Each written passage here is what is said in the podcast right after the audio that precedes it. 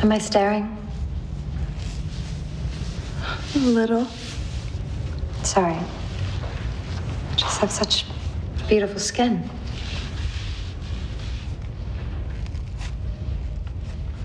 I'm Ruby, by the way.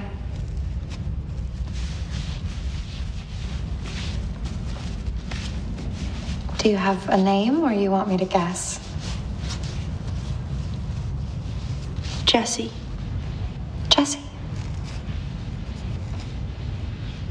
Can you just get to LA, Jesse? How'd you know? You've got that look. Oh, don't worry, honey. That whole deer in the headlights thing is exactly what they want.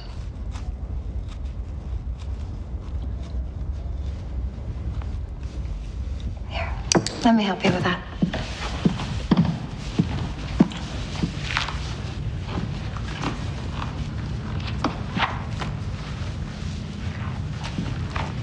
Are you a model? No, I do makeup.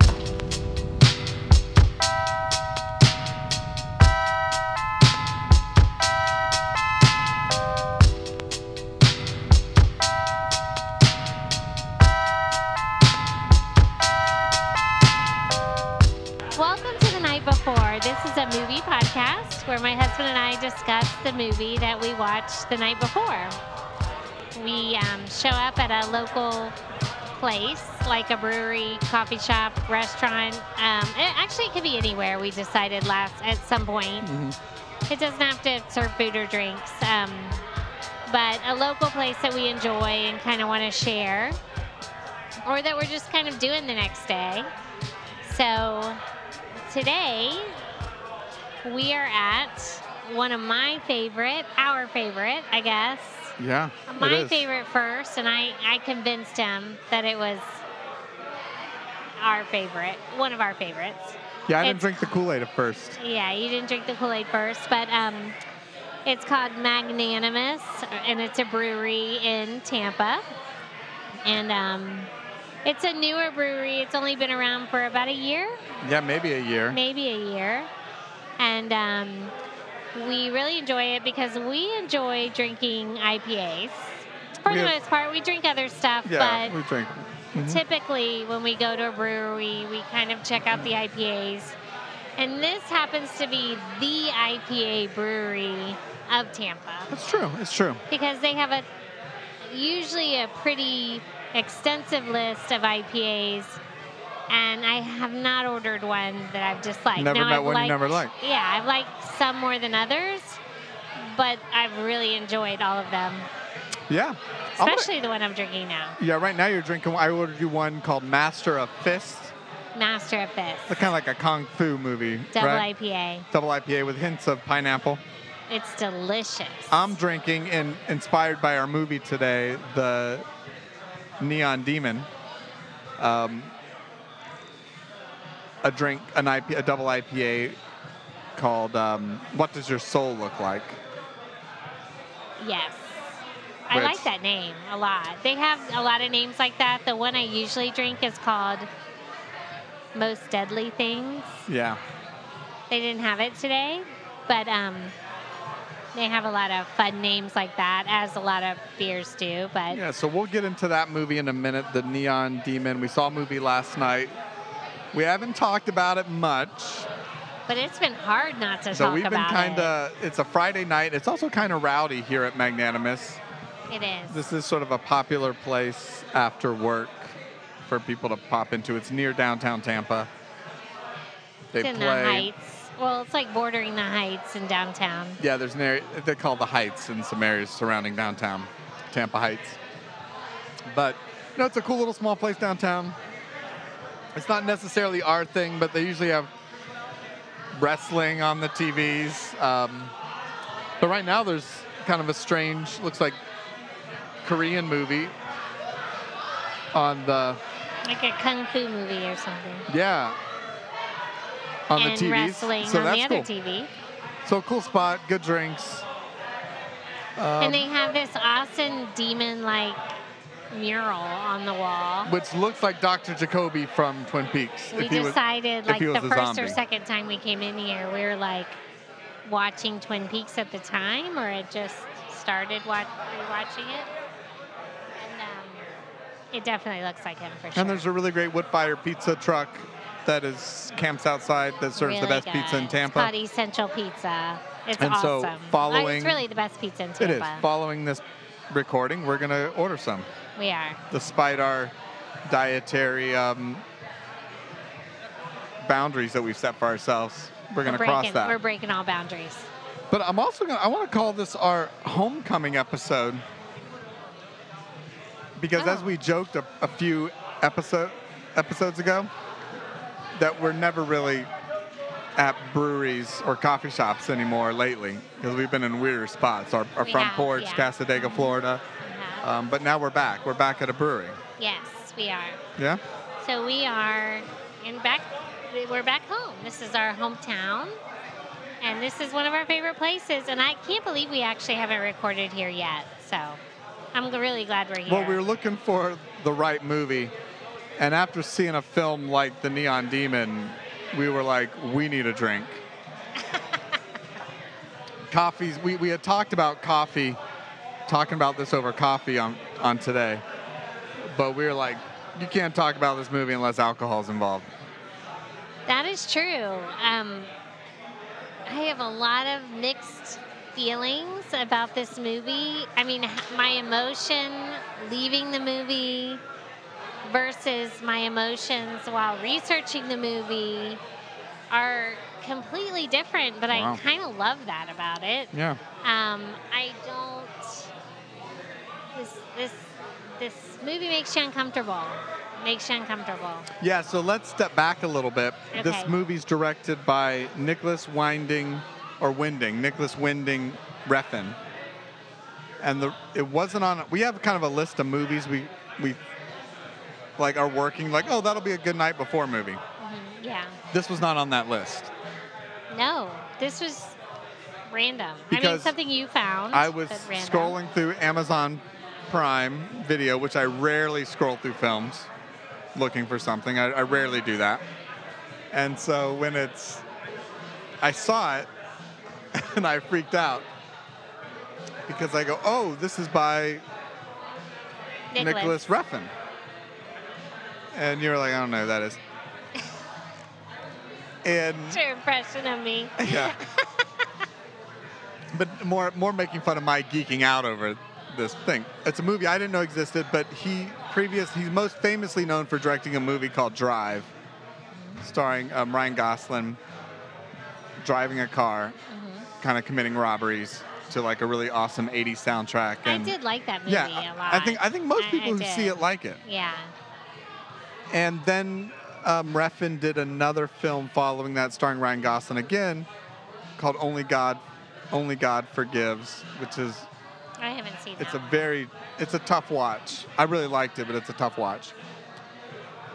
And so I'm a big fan of his. And when I saw that the Neon Demon, uh, something I didn't even know existed, we watched the trailer. You said, "Let's watch it," so we did. Yeah. I was intrigued as soon as he it I mean, just watching the trailer I got um, Black Swan vibes. Yeah, that's what you said during it. And and I, I still slightly did for various reasons that maybe we'll mention through our discussion. But um, I mean It it's a have black. completely different like cinematography and all that. But oh, the look and feel. It's yeah. look and feel is completely different, but there's something about it that does give you a little bit of Black Swan. But Black vibes. Swan also was a very artistic, stylistic film. Darren Aronofsky, who did Requiem for a Dream, did Swan, Black Swan. Um, and like Refn here, it's another like visionary director. So Yeah.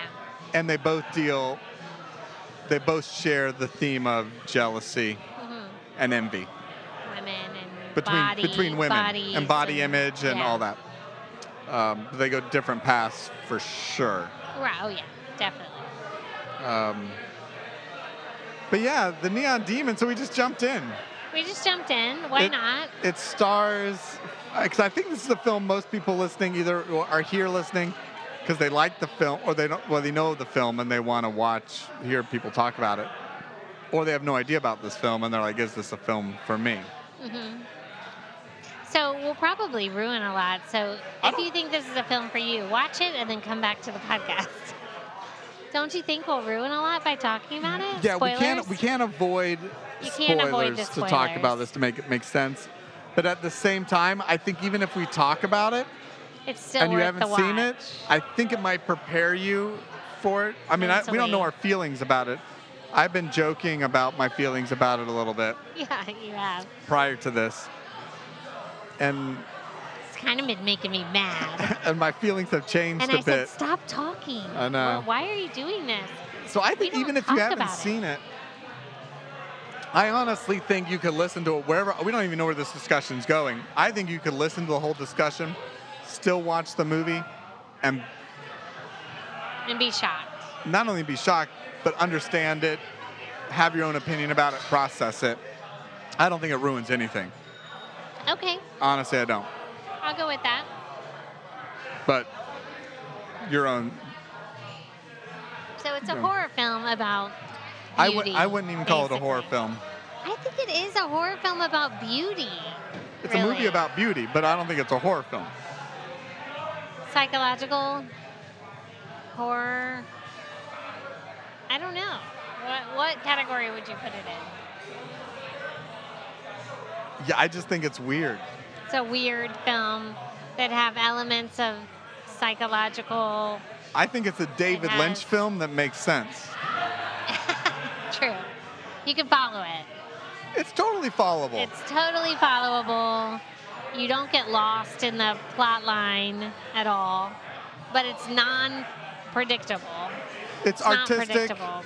for sure, and it's a little pretentious for sure. But I, I think, yeah, I think it's just a weird psychological movie that kind of. I mean, we just don't get movies like this. We don't get movies that are that is truly, without it, even me saying it, being pretentious. This is like an art house movie. Mhm. It's a vision that's trying to communicate some thoughts about beauty and women. It didn't come out that long ago. It came out in 2016. Right? So, so the basic idea, right? Ella Fanning. L. What? L. What? Ella? L. L, sorry, Elle Fanning. I put an A at the end of her name. Elle Fanning is just a young, aspiring model in LA. She's underage. She's 16 years old.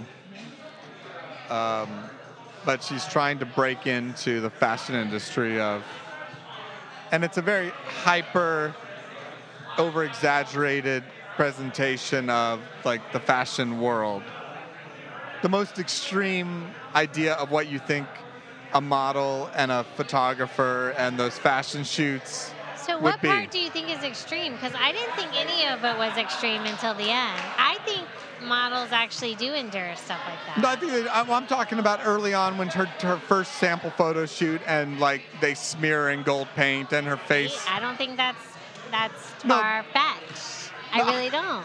I don't know if it's far fetched, but I'm saying it's not just oh let's let's just go do your headshots and your beauty shots.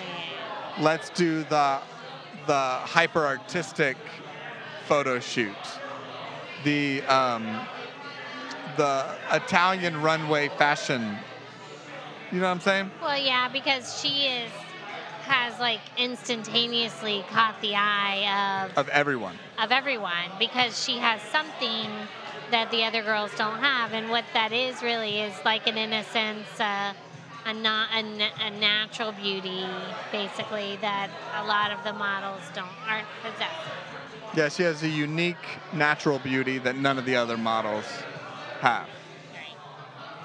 And so she's instantly And she's young and kind of untouched, you know. Yeah, and she's instantly like bypassing all these other established models that have worked their way hard into the industry or and have done whatever they have done, whether like an hint at like have they had plastic surgery, have they slept their way up the all you know, these things the are thing- kind of presented as things that they've done. None of it's ever throughout. shown, but it's just sort of Yeah, suggested. yeah, yeah. Suggested. And yeah. Here, I'm gonna. So that's the movie, and it just takes these weird turns, mm-hmm. and this whole idea of like what is beauty. And so I'll just say this: my when it got near the end of the movie, since we're just kind of here, my thought was, this is the dumbest movie I've ever seen in my life. I did not think that. No, no, I had that thought during the movie. Oh. This is so dumb. Well, the movie is about what you just said, but the movie is is essentially about female jealousy and narcissism Yep. and where that takes you, Yeah. right? So, and if you're a female Mhm. and you have been, I mean, in any kind of situation where women compare themselves or are in competition for body, looks, whatever, that narcissism and female jealousy exists. Now, the exaggeration of it is the movie and, and it is part of the ending, but the the realism of it is quite on target, really. No, and it's that's quite on target. No, I agree with you 100%. And that's why when I'm watching it, I'm thinking of particularly near the end, there's a photo shoot between two of the uh, um, models at a pool. It was really good. That part was really I know it's really good, honestly. Uh, but two of the models played by Bella Heathcote, Heathcote and Abby Lee. Um, and they're the ones who are really jealous of Elle Fanning, the natural beauty, um, who goes by the name Jessie in the movie. When I'm watching it, you know, they're dressed up in this sort of ridiculous high fashion, high concept thing, and they're being the photo by the super pretentious photographer um, played by Desmond Harrington, though people might recognize from Dexter and um, the, the Wrong Turn movie, first one. But he's perfect for it. He's like this perfect, just wears all black, doesn't talk except like takes his photos, like. And that's what I'm saying. It's I was like, oh man, this is so dumb. But that's only because of how this movie, especially the last 20 or so minutes, how it just starts jerking you around mm-hmm. with everything that when everything flies off the rails your only reaction is to be dismissive of this film in, in the moment. And i think a lot of people might be dismi- dismissive of it because of the weird stuff that happens at the end and the constant barrage of women in their underwear being ignored, dismissed. Well, I think critiqued it's by so men.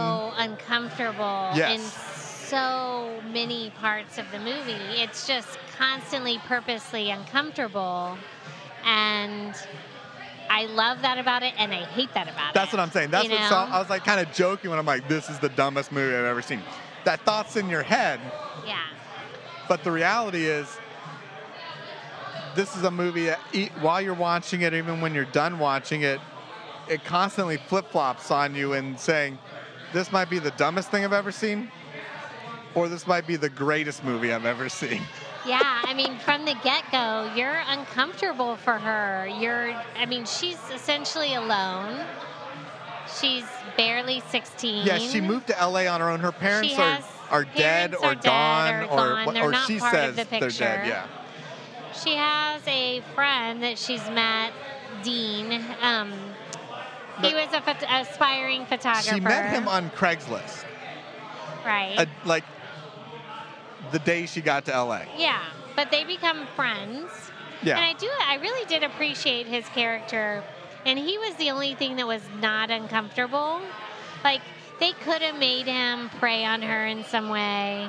I think Um, he, he played he played a good role of I liked his character. he was like the audience. He was the voice of reason as the the, the person watching this at He's home. probably slightly older than her, maybe 23, 25. Yeah, I because mean, that was the funny joke. enough. We're sitting early in the movie, right? There's that scene where they're sitting out on like lookout point overlooking LA. She's talking about her aspirations. I think she's from Georgia, I think she might have said. Her aspirations of living at home, looking at the stars and the moon at night, asking if the moon can see her, right? And I mean, obviously, this is leading towards a path of romantic mm-hmm. interlude, like make out. Because he think he obviously thinks she's beautiful. Yeah, of course, he's enthralled with her beauty as well. And we're as audience members watching this a little uncomfortable. Yeah. It's a little tedious Because she's 16. well, we don't know she's 16 yet. We know we know Oh. she's young. And And she tells him. yeah, but it's like tedious. You're watching it. You're a little uncomfortable. Um, the way Refn does his films, when I mentioned David Lynch, there are long, pregnant pauses in between people speaking.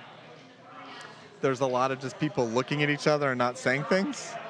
And that's what I think that's what's great about this movie. I, I think it's better when people don't speak in this movie than when they do.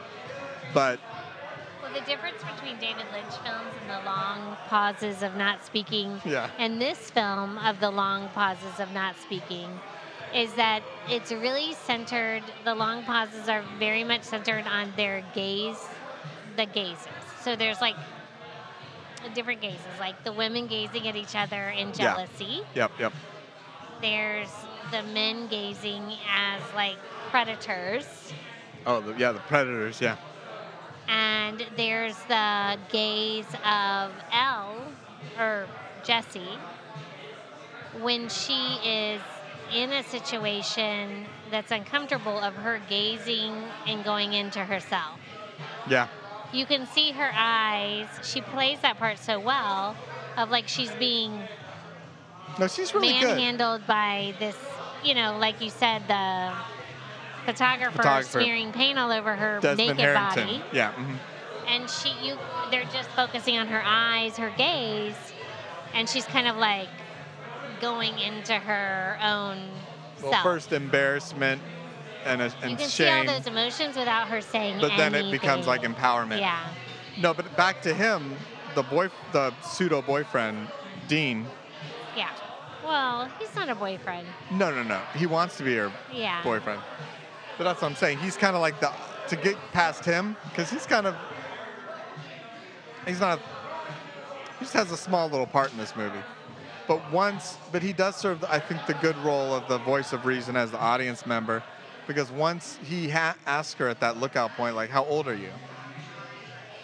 and she said 16. And we joked on the at home when we saw this, and we said, "Okay, time to go." Right? yeah And he that's even what he said. He goes, "Oh, I think I got to go. yeah I left the stove on or something." He says a good yeah, little yeah. joke and he gets up and So he has that moment of he realizes who she is. ethical Mhm. That- reasoning That, dilemma, his, his moral dilemma. But at the same time, he continues to pursue her in a relationship. Um, but also kind of serves as but her. not in a not in a threatening physical no, way no, no. He's not the predatory type. He just wants, he wants to kind of care. he's just enthralled with her he wants to protect her Yeah, and, He and he's there for a couple times. Um, and he does sort, sort of serve the role as like the her knight in Voice shining armor. and well, like the voice of reason for the audience and the and her sort of knight to save her. But that is one of the great things about this movie. He wants to He be the he wants to be her savior. And, but that's again a very male viewpoint of the male has to protect the female, especially this young vulnerable girl. She doesn't need it she even so she kind of pushes him aside. Yes, a lot of it's her own narcissism and her um, ego, but she even tells the other person who's infatuated with her, uh, the makeup artist, woman the woman who is enthralled with her as well, says, "I can take care of myself." Yeah Like I only made four notes from this she movie. wants to take care of her too, because she's worried about her. I mean, she's 16. You know, she wants to take care of her, Mm-hmm. Well, and she's in love with her. She meets early on. She meets with the, the well, she's in love with her. At first, you really don't know if she's just like enthralled with her as a makeup artist, wants to protect her because she's so young and she knows the business, But then you quickly realize that no, she's in love with her. Yeah, that's um, played by Jena Malone. Her character's name's Ruby. She Ruby. does a great job in the film. And early on, when the photographer takes all of Ella's Elle's clothes off, oh, Fanny's clothes off, and, photo- and photographs her, Ruby tries to stay close, the makeup artist, and then afterwards sticks around so she can see how it went, and then says, "Hey, if you ever need me, call me. I'm here to protect you." And Elle that was like, it was great. It was fine. she- Whatever. Not only that, she then goes, "I'm not as helpless as I look." yeah.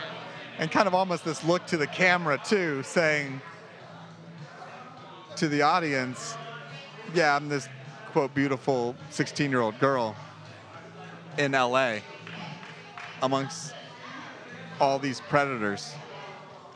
I'll take care of myself." Yeah. Right? Um, I'm not this helpless damsel in distress, and that's where the the boyfriend figure of Dean. It's funny. A lot more movies would have taken the route of him sort of the the person to help her, Yeah. and she neglects, pushes him to the side, just like she ultimately does with Ruby. In the movie, she does. There's a transformation scene, right? She transforms, kind of during the Redway show. Yeah, During that scene, one of the more, again, more over the top artistic scenes in the movie. Job. She's picked to. She's picked to be the closer of the show, Of a runway show. um, and she But instead of during that scene where Mm-hmm. she walks the runway and everything's kind of blurry and she's staring at this shape, this triangular let's, shape. that's it. Instead of, so what I liked is instead of filming it as a normal runway of someone walking down the catwalk Yeah, yeah. and everybody sitting on either side looking, it's just black. Yeah. The screen is just black. It's her, but not even her whole body. It's like shoulders up, Her walking, face, walking towards um, triangles, like these sort of triangles in shape of a mountain. But after that scene, she kind of transforms her the way she dresses. Well, she changes, right? But what happens, right? The way she treats Dean transforms. Well, everything changed. She even looks a little different. Yeah. They use the shading. Her hair is different. Her, her hair is sort of like that. You've seen it in movies. Um, Spider-Man. I don't- You probably haven't seen Spider-Man Part Two, but they do the same thing when Co- Tobey Maguire turns like Oh. Bad Spider-Man. His hair changes. But yeah, she parts her hair different. Yes. It changes to like a red glow on her. So this is where her like narcissism has set in. Yeah, like It's like Like the Greek story of Echo and Echo and Narcissus? Narcissus. She's Yeah. like staring into the water Her own at reflection. herself, falling in love with herself. Mhm. Yes, and she has done that in that That's what transformation this, this is the story. Well, she's even kissing her own reflection because she walks down. Like Narcissus, Narcissus in the pool of water. looking at the water, saying, "I love you, I love you, You're so I love beautiful." Mm-hmm. you. You're so beautiful." No, and that's one of the things. That's what I said after the movie. Like this is a Greek myth, Yeah, um, a, a, loose retelling of it. but there's a couple Greek myths involved in it. Well, this. and this is one thing that Refn, the director, does.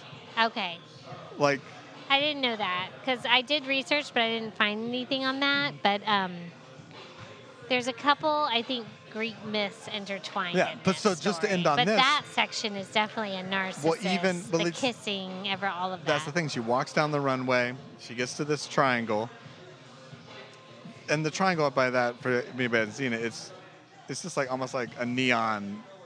It's Yeah. a series of triangles that make a mountain Uh-huh. shape, and her reflections on each side of her. So there's three faces of her, and she turns each side and she kisses each side of herself, Right, like she's in the pool with right. um, Narcissus, which is also how she meets her demise, which is in a swimming pool yes. as well. It's very parallel. um, by a person, Ruby, who's obsessed and in love with her. But but she rejects but she'll her. rejects and pushes her away, just like narcissist did to Echo hmm as well. Because he, they, he kind of threw herself on her. yeah, in the movie Ruby. And in Echo and Narcissus, Echo kind of throws herself on him. Mhm, mhm, Yeah, And she's rejected. And it, And that's and that's to me where the movie gets really good at that um, runway scene, where she does make her transformation. yeah, She becomes full blown, like ego, full of herself, narcissistic, purely vain and beauty. which in like, I was thinking, oh my gosh, she's become this, but at the same time, I was thinking, but don't you have to become that if you're in that situation? Don't you have to believe that you are more beautiful than everyone else, or you do not exude that quality? Mm-hmm, mm-hmm. You know, that don't you have to obtain that kind of confidence in order to make it to the top? Like we, you know, I think people, celebrities, models, and stuff that make it to the top. Oh, they're so vain, they're so narcissistic, they're so whatever. But don't you have to, in some capacity? Yeah, you, you have to believe you're the best to be the best. you have to believe it. Yeah, and I, I feel like that was part of it. Like she had to own it Mhm. in order because she was so kind of uncon- a little bit not confident. But she, you know, the girls, and that one line in it when the girls were like, um, somebody asked her like if she thought she was beautiful Mhm. or no nobody thinks they're they said like nobody thinks they're beautiful everybody has things they want different and she was like Oh, that was by Abbey Lee, one of the other models. i think i'm beautiful she said, "Yeah, I know I'm, I'm beautiful. yeah. Yeah, i know i'm beautiful yeah." and um, yeah in order to not meet your demise you have to believe that But then you it's are ultimately the best But it is your her demise. it's also your demise at the same time. yeah It's like your your strength and your weakness. No, it was that part that really clicked on me because even before that, yeah, it was a really it was a good movie, Mm-hmm. and it was interesting. But I, I love how the movie played with your expectations. The first, and it's not even the first. Maybe it is the first half. It's you're just feeling sorry for this young girl Mm-hmm. in this predatory world. She's even staying at a very seedy motel outside of LA in Pasadena very seedy um, run by Keanu Reeves, which we'll talk. Maybe we'll talk about Keanu in a little bit.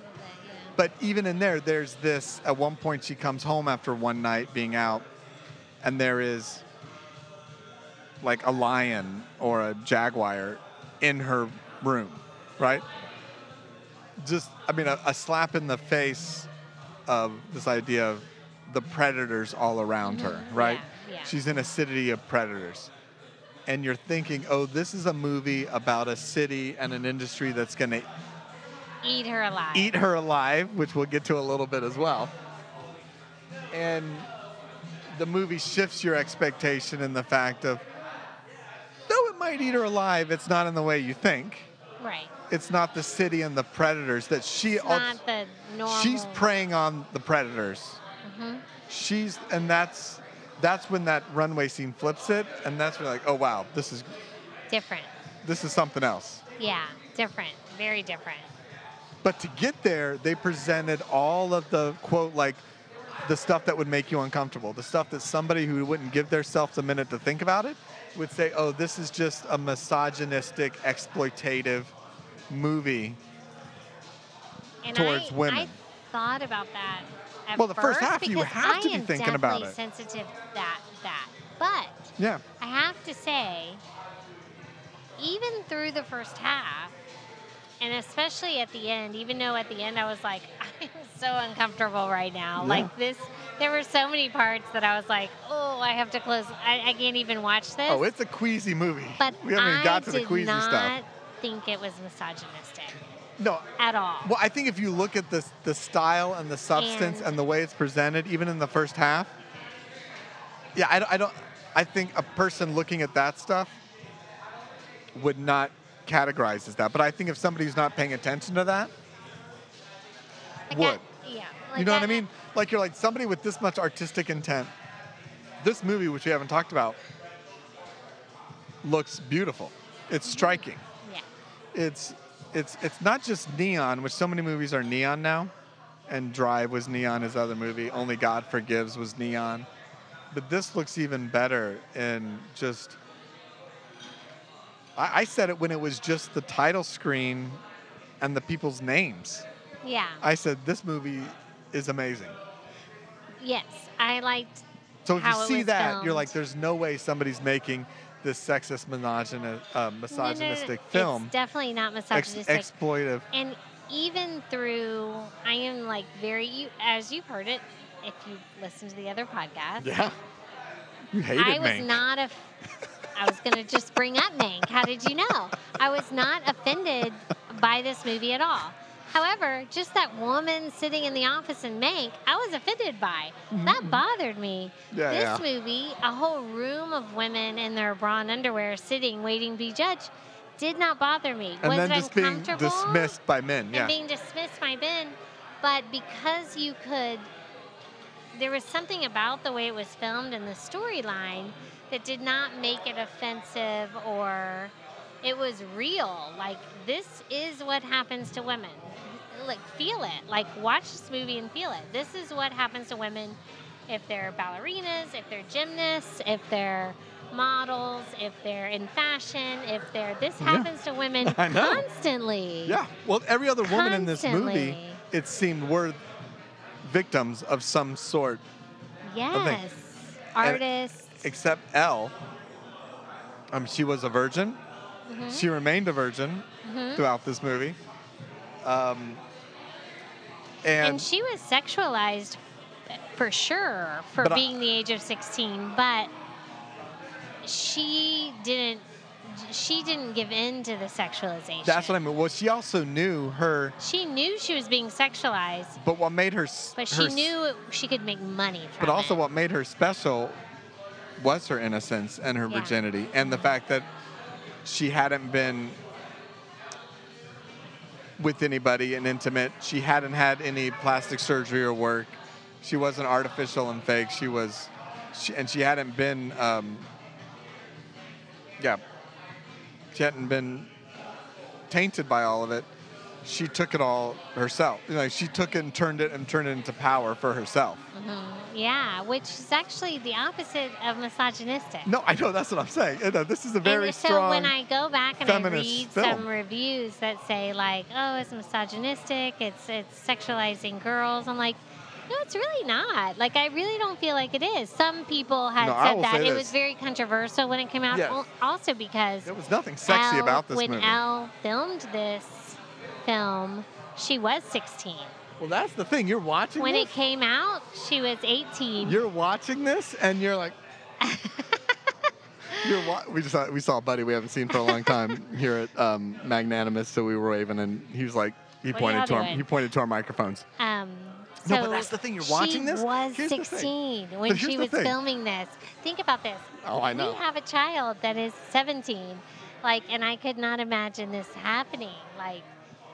And so I was really curious, and we'll talk about this in a little bit. I don't want to transition to it now, of her thoughts now about filming that film at 16. So I did research that because I, I felt that was an interesting take. Like, Well, that's my po- that's my thought the about, this movie. Like anybody who claims this movie is sexist or misogynistic or exploitive, I'm like, the fact. I mean, I think it's strategic. I don't think you need to have the fact that she's a 16 year old girl. I don't think for plot it's it's relevant, but I think. You know the story. I think it could be a 16 year old. I think it could be a 26 year old. Yeah, but it le- it, it But- uh, feeds into the uncomfortable. Yes, I think as an audience member, we Yeah. need it. Yeah, I yeah, think you yeah. need the fact to be like, wait a minute, you're looking at a 16 year old girl. Yes. All these people are looking at a 16 year old girl. You should be uncomfortable. Oh, and when that you know person when they were walking in their underwear and they were deciding, and he was just like taken by her. It was very His- uncomfortable. his jaw dropped. His jaw dropped. He was taken because he's looking at a child's Yeah. body, and she is that thin and that non-sexual, really, her body, because she is a child. So you this know? movie, that's, and then I think the other piece is, and then you have, which also I think, I think there's two levels. We didn't. We'll talk about this now because then I, I think we should talk about the whole other turn the movie takes for the viewers. Um, Keanu Reeves is the last little predator. Me too. the predator piece, right? Yes. So Keanu runs the motel she's in, and Dean. I just want to call Dean the boyfriend. We know he's not the boyfriend, but Dean. But he's not the boyfriend. But Dean comes the, there to take care of some business He's the because prince in shining armor. what the wannabe Yeah. prince in shining armor.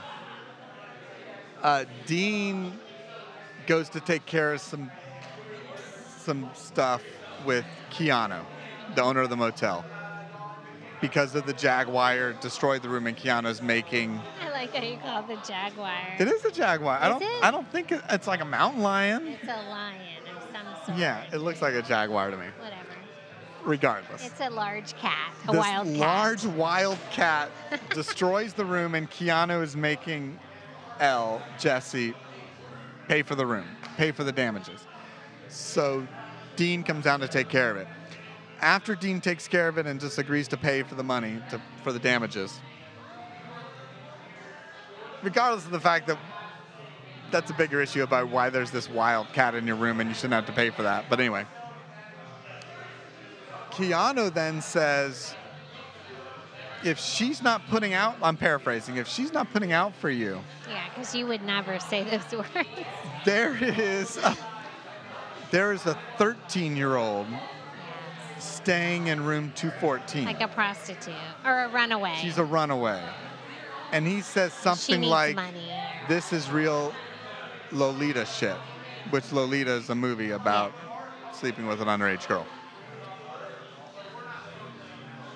And it's like the vilest, grossest thought Terrible. you have in the movie.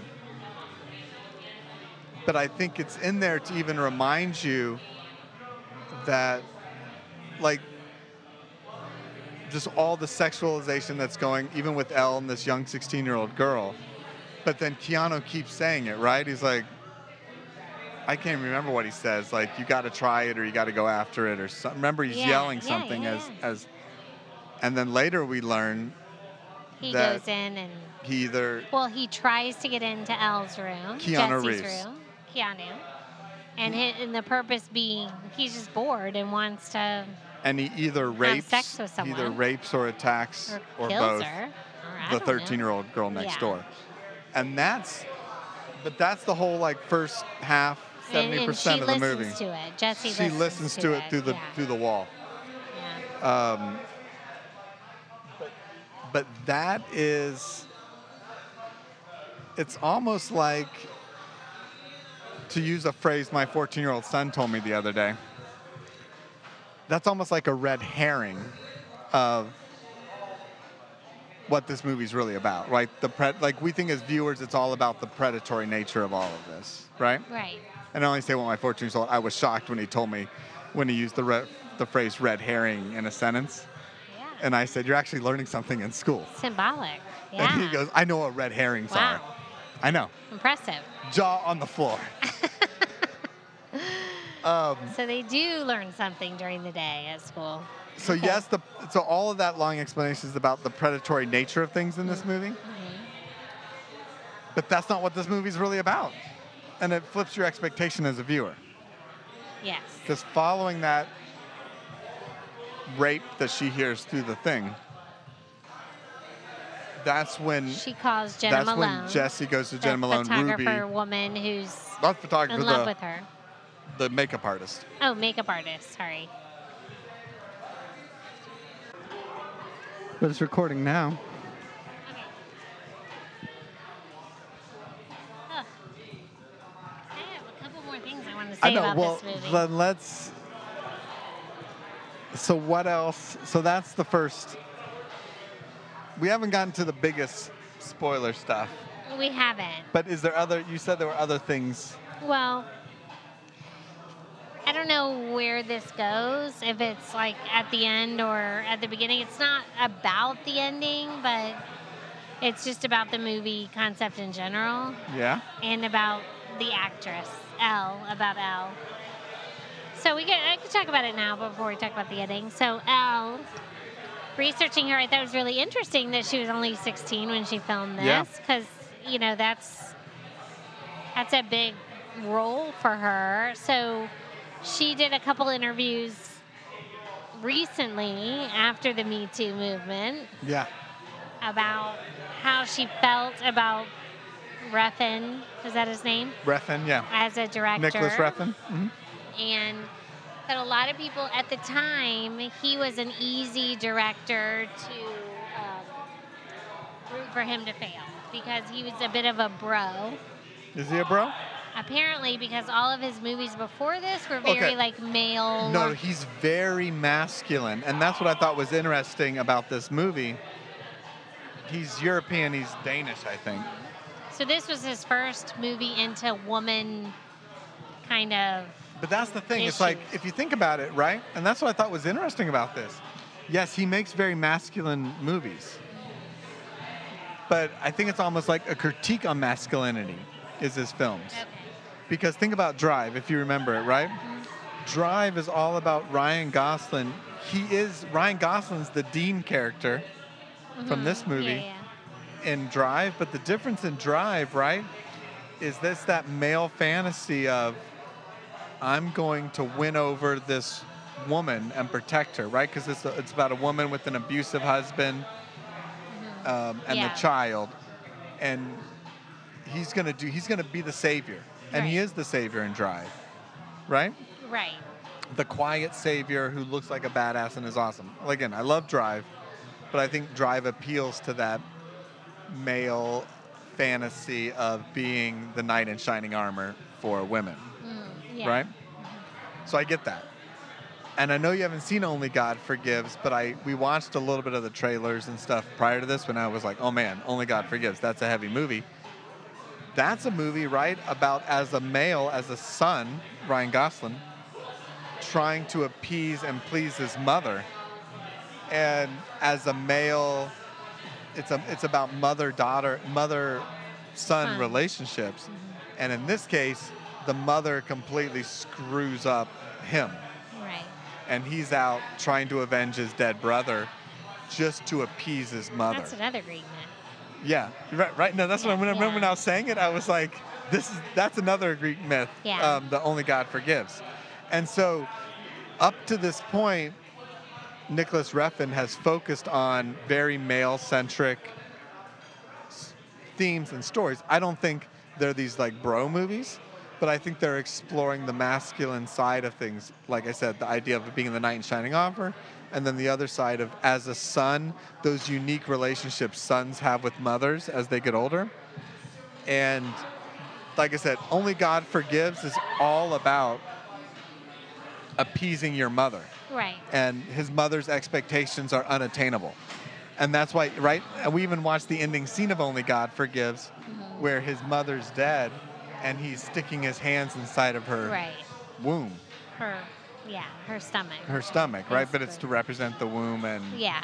the return there, right? Trying to get reconnected with mom.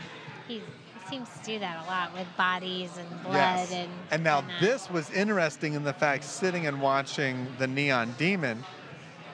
This is the com- this is the complete opposite. This is all about Yeah, so she. female. Yeah, so she said she. Um, Elle's take on work, Elle Fanning's take on working with him was that that he gave her freedom and influence. That she had a lot of, even at 16, she had a lot of influence over the process of in which she filmed and Yeah. and how she did things. And Jena Malone said the, The same thing that Ruby she let her he let her pretty much direct her own necrophilia scene oh, so you're going there. so he kind of let her do that in which in whatever way made her comfortable Yeah. and it was so not comfortable but it was um com- you know comfortable for her but his take on it is at the time that he filmed this or he's wondering he has a wife and a, This thir- film- he had a wife and a 13 year old He- daughter He dedicated this film to his wife. he's just wondering he said my wife was born beautiful Yeah. and what he's wondering what is it like to be born beautiful where everybody looks at you and thinks you're beautiful. And then, then he saw his 13 year old daughter Yeah. all of a sudden going through puberty and being in this world of predators, Yeah. basically. Yeah, it's one of those things where we talk about often. So thankful we don't have daughters. Right. Of these predators that now he has this blooming 13 year old daughter Yeah. and he's looking around and he's like, how, what is this world that these women that live with me exist in that is Yeah. completely different from the world hmm. I exist in? So, of course, this movie is the extreme of that. Of course. Well, that's what I meant earlier when I said like yeah. hyper realized version of it.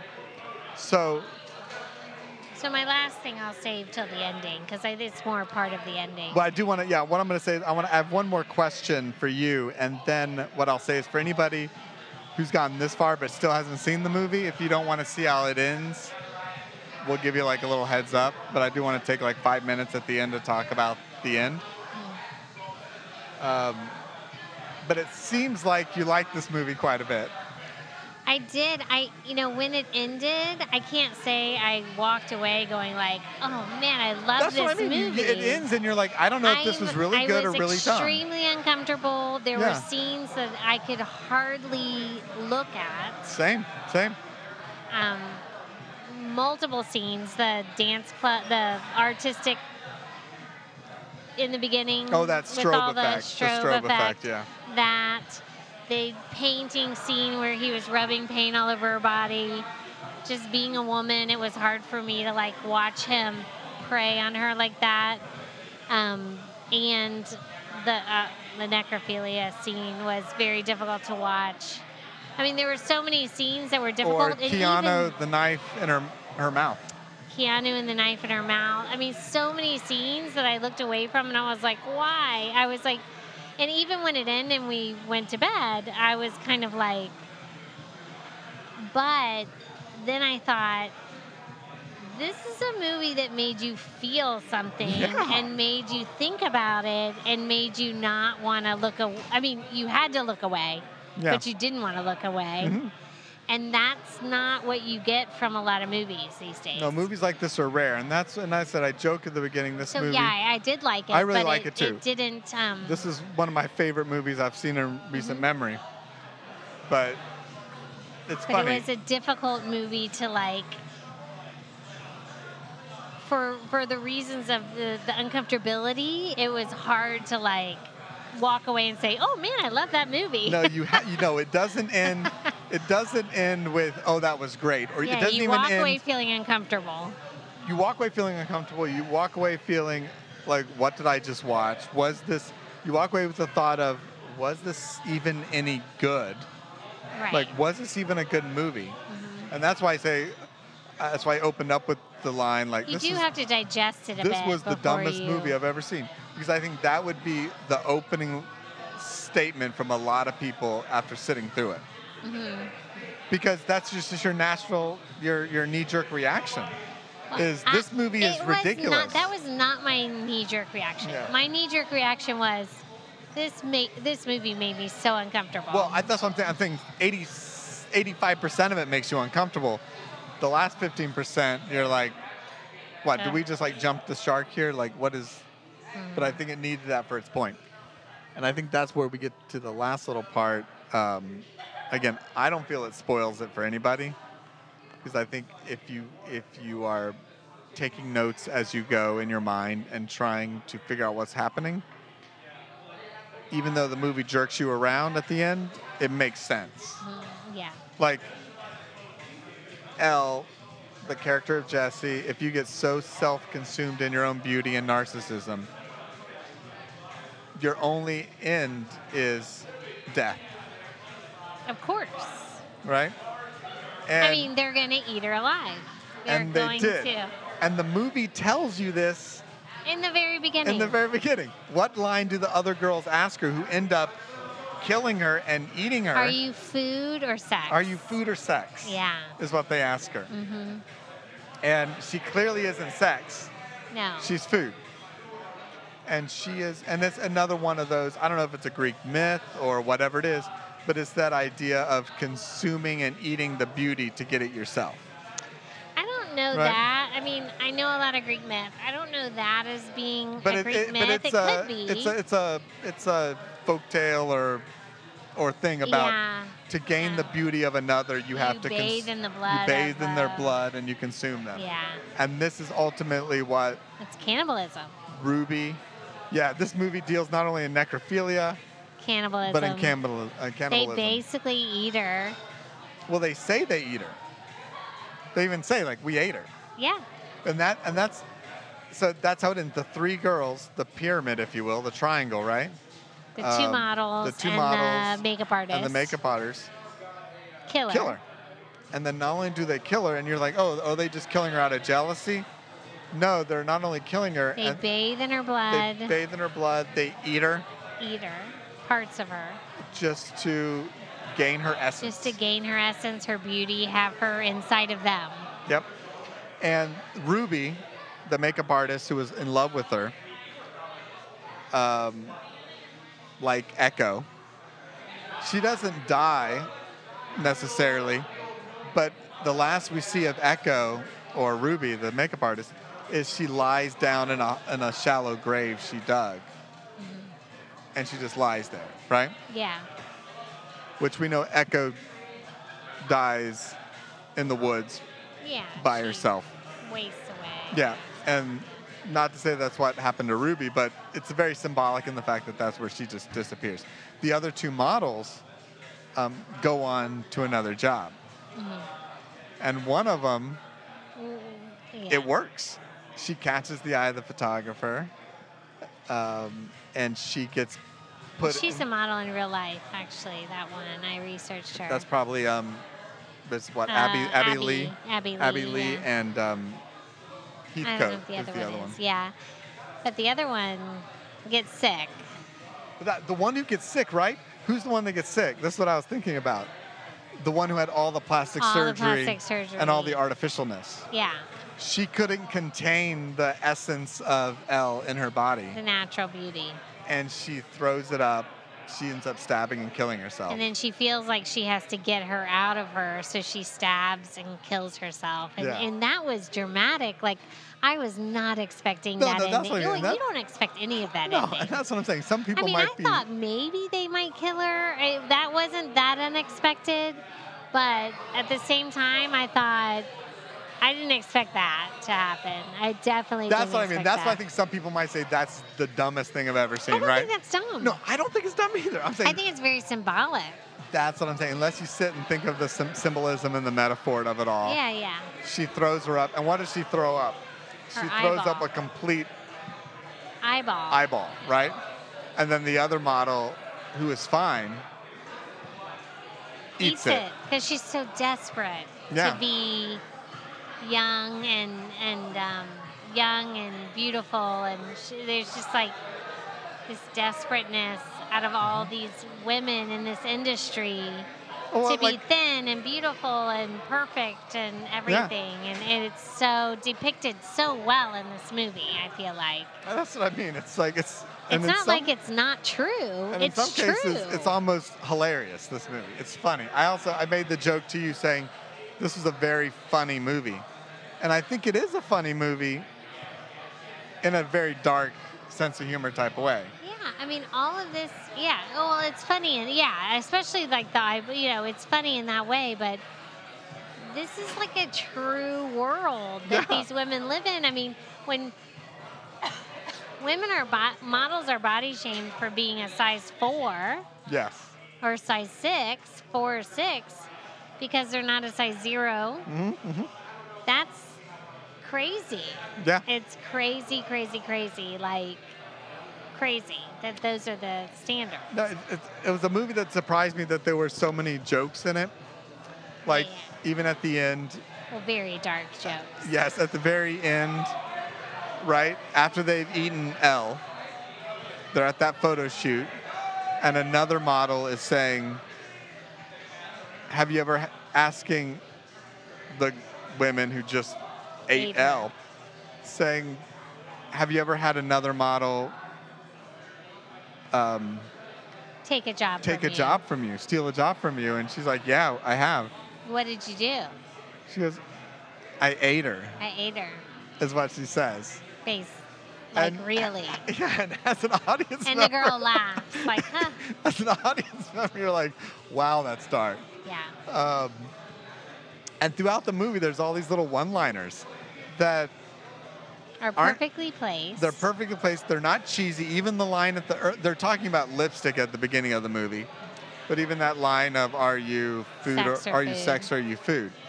And again, it just shows you that yeah, the director Refn is doing a very serious film and a very thoughtful artistic thing, but at the same time, I'm also doing this sort of semi sleazy, trashy Dark comedy. dark comedy about fashion and beauty and feminism and narcissism and I'm, I'm doing this satire at the same mm-hmm. time like i'm having fun with a super serious topic and a movie that is going to end with necrophilia and cannibalism Yeah, I agree with all of that.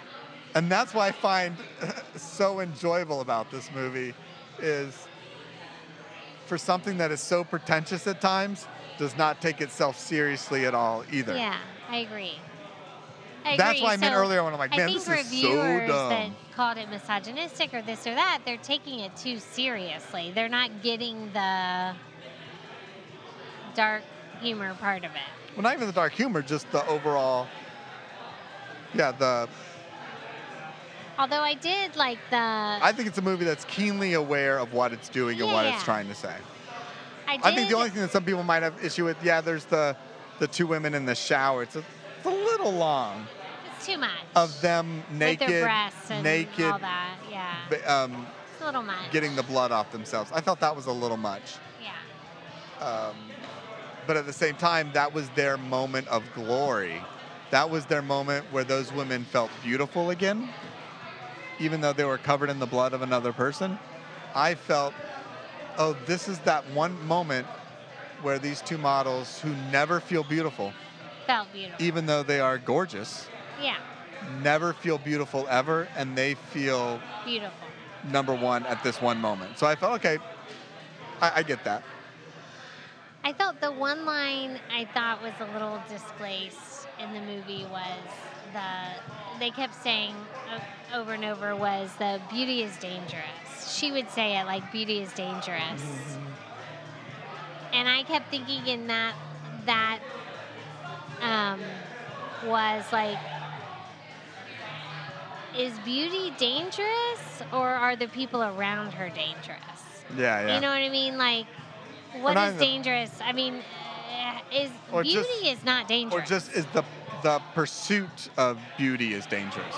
the pursuit of beauty can be dangerous. But she kept saying beauty is dangerous, beauty is dangerous. And I'm like, no, the people around you are dangerous. The people that can't stand that you're beautiful are dangerous.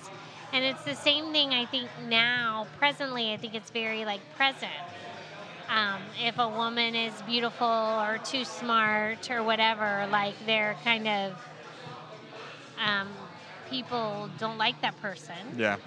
Um, and they are maybe aren't liked by their peers or aren't liked by their workplace, as you see in like Bombshell, like movie, you know, movies like that. But if you're beautiful and smart and all of this, um, beauty is dangerous. But it's not really. It's the predators around her that can't stand that she's beautiful that are dangerous. Yeah, so that was the only like part that I kept saying like that line or that concept doesn't flow with the rest of the movie. I felt, but Yeah. But a lot of the other lines are right on point, right? Beauty isn't everything. It's the only thing. yes. Right. Well, yeah, yeah, yeah. Um, For them in that industry, that's what I mean. beauty This- is the yeah, only thing. Yeah. So the going back to the Greek myth thing, I Oh, know like right after the movie you mentioned like you're gonna know this because you're I into was Greek just myths. thinking of narcissists. I wasn't thinking of narcissist. I was not, and you know, until I started thinking about the transformation scene and the kissing, and, and, And the- that came later. And the pool at the end of the movie. I was thinking of two things. I was thinking of Helen of Troy. Okay. So Helen of Troy, it's a war, like her beauty is a possession. So they're fighting. She's the most beautiful woman Yeah. in the world, and to own this woman is the biggest prize. So wars, death, all of this happened just in order to possess her Yeah. as the most beautiful woman in the world. I was thinking of that. And then I was thinking of like a lot of the hypnotic part of the movie was like in Greek mythology, like the sirens are Yeah, yeah, I like can see that. you know, like the you can't resist the beauty, which is really how the person acted who when they were walking in their underwear Yeah. acted and also the makeup artist woman acted like it, her beauty was like Yeah, for the other irresistible people. like the siren Yeah, I think there's areas in that. But I, then the narcissist, narcissist and echo thing was definitely a theme but i think it was really a combination of a lot of that that yeah. like No, I- yeah, that my thought. Like between the Ruby and Jesse, the sort of infatuation, the Echo and Narcissus story, yeah and then even the fact that Echo's from a mountain, right? Which is that's triangle you see throughout the movie. yeah Um, you know, but no, I think it's. So the last question, I, th- I think it's both agreed that we both like this movie. Mhm. I've already said it's one of my favorite movies I've seen in a while.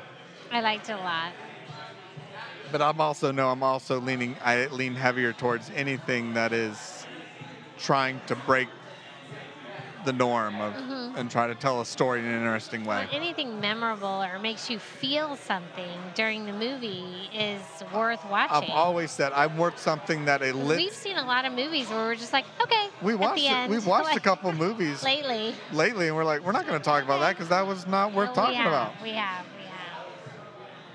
There's nothing to talk about. We just like left the movie and was like, okay, Yeah, yeah. never. This movie, I, like I said, I struggled with at the end of it. Like, did I like that? And then I was like, oh yeah, I liked it a lot. But so the question is, though, the bigger question is, how do you recommend this movie, if at all, to folks? Like If it- normally we're like, hey, do we? I recommend. Yeah, we recommend this movie. Do you recommend this movie with hesitation or I don't think this stipulations? movie is for everyone. no, it's not. I I think it's a great movie, and if you can and you can look at it with an open mind and see the symbolism and artistic nature behind it, I think it's a great movie to watch. I agree. If you're you know, this movie would be canceled if you're in that movement, right? No, no, no, no. If I don't think I don't I don't think the movie should be canceled at all. No, I'm saying the people that are canceling everything these days, it could be criticized If, for. no, if you don't give yourself okay, I highly recommend the movie unless I highly recommend. I highly recommend the movie unless you're willing, if you're willing to be challenged as a viewer, um, and you're willing to sit and reflect on the film. Right? Yeah, because If- you're gonna walk away feeling uncomfortable. But if Not you're even walk willing away, to you're gonna sit, sit through it uncomfortable. Yeah, but if you're willing to walk away from it and think about what the movie did, and and what it was trying to do, then yeah, I highly recommend it. But if you're gonna walk away feeling like I hate this movie, it's uncomfortable, um, why am I watching this? Then just turn it off. You know, I'm gonna tell you this. I feel like I found like a little gift in July. From the movie. Yeah, not knowing. Again, I've been a fan of Nicolas Refn's work. To learn that he had a film that I wasn't aware of, and that it's free on Amazon Prime in 4K was A little gift. was a gift. Little And on top of that, which maybe I know we're going to explore it, following this movie, he put out a 10 episode TV series on Amazon called Too Young to Die Old. So we'll explore that. And we're going to watch that, no For question. sure. All right, We're fans. This is a long episode, It is. but I think go. it was worth it for the Neon Demon. Um, Absolutely. my IPA's My gone. glass is empty. Yours is gone. Cheers. Cheers. And we will This talk was to fun. you. it's good to be back at the brewery. We're back. We're back, baby. and we will talk to you soon. Okay. Right, bye. Bye.